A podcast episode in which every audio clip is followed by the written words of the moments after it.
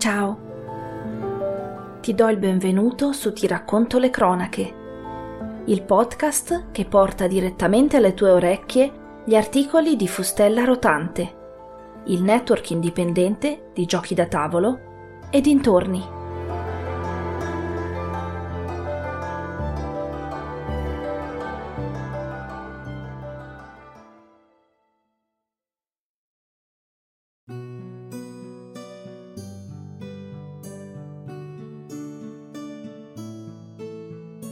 Wonderbook, un mondo pop-up. Anteprima. Scritto da Il Pabis il 15 ottobre 2021.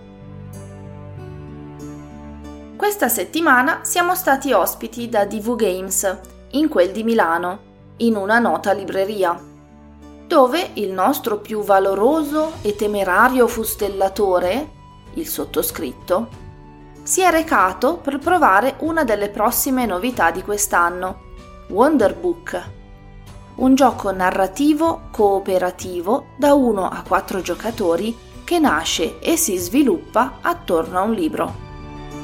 Anzi, non un semplice libro, ma un libro pop-up, in cui ogni elemento diventa parte integrante della storia.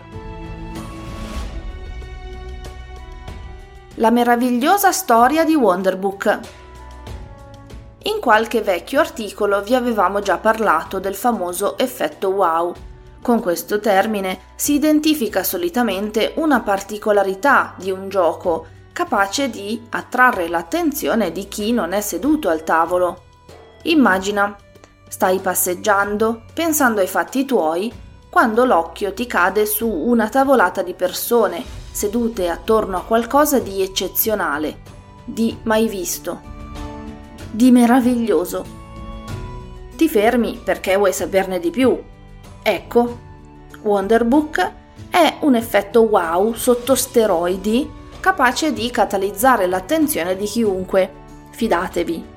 Mentre io e i tanti amici divulgatori presenti lo provavamo, ne abbiamo visti molti fermarsi a curiosare e chiedere informazioni.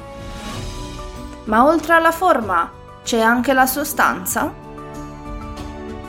Draghi, Wyrm e scintille di magia. Il mondo di Oniria si apre ai giocatori in tutta la sua meraviglia, facilitando l'immedesimazione con i quattro ragazzini protagonisti della storia.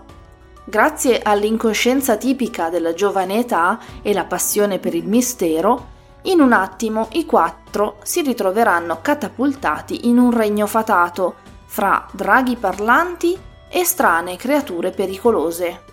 I Wyrm, i nemici che i giocatori impareranno fin da subito a conoscere, si genereranno da dei vortici presenti sull'area di gioco e sistematicamente durante il loro turno muoveranno e attaccheranno i nostri eroi ogni tipo di azione del nemico verrà attivata mediante un mazzo dedicato, che durante l'avventura verrà arricchito di nuove nefaste carte.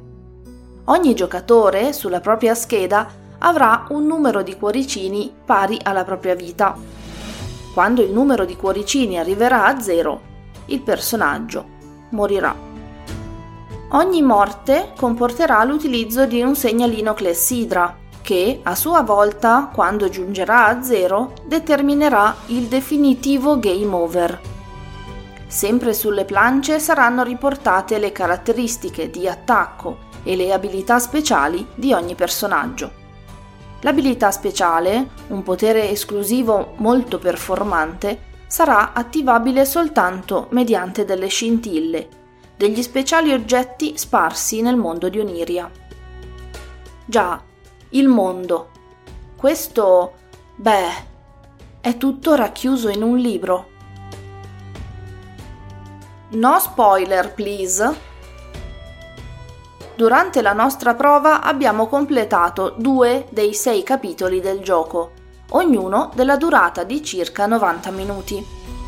Il primo capitolo, come era logico aspettarsi, è una sorta di introduzione al setting e alle regole che porta i giocatori già nel vivo dell'azione, ma con un ingresso diciamo soft. Sfruttando il retro del libro, su cui è presente la stanza iniziale, le miniature si muoveranno e cercheranno di risolvere il primo di tanti enigmi. Un mazzo degli eventi dipanerà il flusso della storia, chiedendo ai giocatori di prendere decisioni. Il più delle volte la scelta presa restituirà una parola chiave da annotare, che poi si rivelerà fondamentale per avanzare nell'avventura. Una sorta di storia a bivi, un po' come quelle a cui ci hanno abituato i libri game, ma meno articolata, almeno per quanto ho potuto vedere.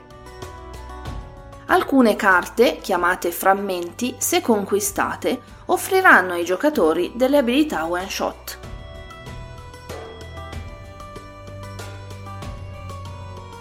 Un mondo pop-up. Sì, lo so, non state aspettando altro. Volete sapere di più su questo connubio fra arte e ingegneria rapportata alle meccaniche di gioco. Il mondo si apre come un libro ed esplode davanti ai nostri occhi, mostrandosi in tutta la sua bellezza. Una meraviglia.